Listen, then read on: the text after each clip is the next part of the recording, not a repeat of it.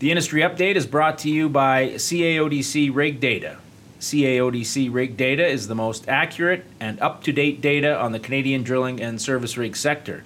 If you'd like more information on how to access CAODC Rig Data, check out our website at caodc.ca. On the drilling side, in August we had 1,395 operating days compared with 4,111 in August of 2019 for a decrease of 66% year over year. Active rigs for the month averaged 52, down from 163 in 2019, or a decrease of 19,425 jobs year over year. Our registered drilling fleet held steady this or last month at 505. This time last year we had 547 registered rigs. Provincially, in August, Alberta averaged 66% of the active rigs. BC had 24%, Saskatchewan 8%, and Manitoba 2%. In 2019, Alberta had 63% of active rigs, Saskatchewan 28%, BC 5%, and Manitoba 2%. So again, we're seeing this trend uh, that Saskatchewan has lost the bulk of its market share this summer when compared to uh, last year. It seems to be you know down about 20% in terms of drilling rigs there. Um, according to their September 9 short-term energy outlook, the U.S. Energy Information Administration, or EIA, estimates that demand for global petroleum and liquid fuels was flat month over month at 93.4 million barrels per day in August. They are holding steady on their estimate of an average of $38 WTI for the remainder of 2020 and $45 WTI in 2021. Um, while the forecast for oil remained flat, the EIA is still bullish on natural gas for the remainder of this year and throughout next year. Uh, of course, we talked a little bit about the factors um, that they're considering. Um, increased LNG exports is another one. Uh, of course, we talked about the associated gas uh, production levels dropping because of lack of drilling. Um, so, all indications is that pricing levels will be higher. As of today, September 22, we have 80 active rigs running, up from 49 this time last month.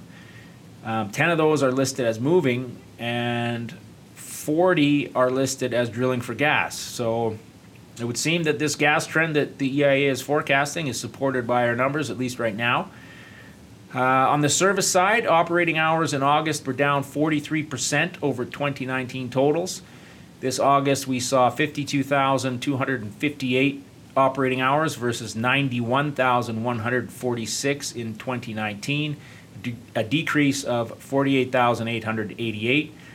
Month over month, we had 43,237 operating hours in um, July, so we're up 9,021 hours or 17%.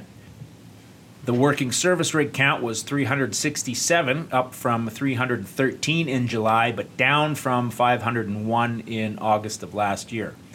Hours per working rig were 101 as opposed to 119 in August of 2019. So, not much of a decline there, but the uh, working rig count is what makes the numbers so low. So, the rigs that were working were working almost as much as they were last year, but there just weren't as many of them. Uh, provincially, Alberta saw 68% of service rig activity in August, Saskatchewan 27%, BC 2%, and Manitoba 2%. Last year, the provincial breakdown was much the same, with Alberta at 65%, Saskatchewan at 19%, BC at 2%, and Manitoba at 4%. I would like to take a moment to thank all of our members for their hard work uh, reporting data to us every month, and of course, drilling uh, reports every day as well. Uh, we understand it's a huge challenge right now with uh, all of the headcount reductions at uh, all of the offices, both corporate and field, and we really appreciate everyone's efforts to report on time. Our compliance rates right now, actually, even with you know, even in such a, a downtime with less people, are the best they've ever been. So we're really pleased and want to say thank you to all the uh, rig data admin out there for doing such a great job. Overall, um, I think it's safe to say that you know, we're, we're slowly moving in the right direction here. I, i there is some positive momentum, and, and we should definitely feel good about that. Um, so that's it for the industry update for September 2020. Our industry update is brought to you by CAODC Rig Data.